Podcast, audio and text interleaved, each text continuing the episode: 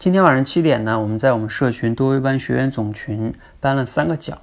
这三个奖颁给谁了呢？为什么要颁呢？其实啊，是我们二十一天不讲出局这个挑战活动的第二期的结营仪式。当然呢，今天也是第三期的开营仪式，所以呢，就颁给了第二期的一些优秀学员。这三个奖分别是什么奖呢？第一个奖哈，就叫优秀分享奖，因为我们不讲出局呢，倡导的是持续的去分享。那我以前呢也多次录过节目啊，去聊过，就是说持续的分享带来的价值，你感兴趣呢可以看一下。那我就说一下，我们要去分享，肯定呢要希望自己能达到分享比较优秀嘛。那怎么样才能达到呢？有些同学说我好像达不到，没关系，我分享了方法论。所以在今天的这个内容中呢，我也讲到优秀分享的参考标准。也就是说，你可以从哪些维度去精进自己？你参考这些标准，你慢慢的就有可能能达到优秀分享了哈。比如说我讲了三个维度哈，一个就是你在积累灵感的时候怎么积累；第二个呢，构思的时候要注意你的逻辑结构啊、主题这些东西哈。构思的时候主要是考虑逻考虑逻辑思维；第三个呢，就是分享的时候啊，你要考虑用户思维。你要能让用户听得懂、愿意听哈，我也讲了很多个点哈，啊，有机会你们再去看一下。好，那有些同学说啊，哎呀，这个我一听都觉得比较难，是吧？我的基础比较大，我能连完成一篇分享都比较难，所以这个奖肯定跟我没关系。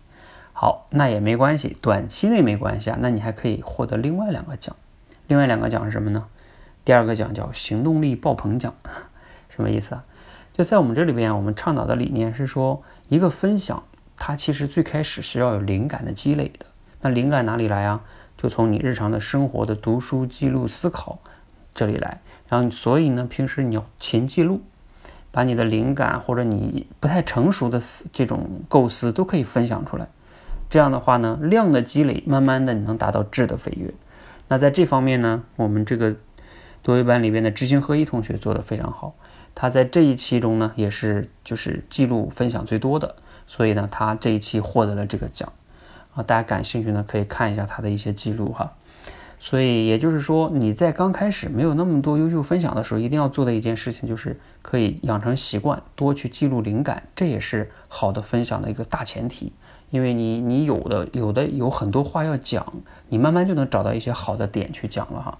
我把这个呢类比为就像种子一样。你如果没有这个种子，你是不可能长出参天大树的。那再往下一个讲，第三个讲是什么呢？叫努力精进奖，什么意思呢？也就是说，你暂时的基础不够好，没关系啊。你你可能看到一些优秀同学觉得说，哎呀，我跟他差距太大了，我这怎么办啊？我们社群中呢，我倡导一个理念，叫和过去的自己比，向优秀的别人学。因为你不能说因为别人的优秀，哎呀，我觉得我可不能再练这个东西了啊，觉得对吧？太挫败了。那你想啊，你这样越不学，你就越差，对吧？你如果暂时，假如说你是三十分的水平，那你如果每一期能进步十分，然后你每一个月能到四十分、五十分、六十分、七十分，对吧？也许你努力了半年才能达到七八十分的水平，也许人家呢一开始的起点就是七八十分，对，确实比你优秀。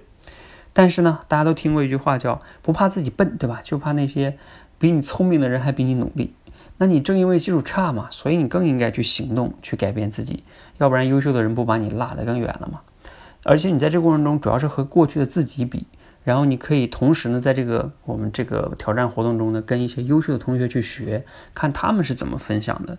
这样的话，你不进步更快吗？啊，当然哈，我这里还要补充一点，就是我们还有一个奖，你肯定也可以获得的。就是持续践行奖，当然这次没有颁啊，因为我们这个持续践行奖要获得的标准是，你要连续参加三三期以上，你才能说你持续践行，连三个月都没坚持，你谈什么持续践行呢？是吧？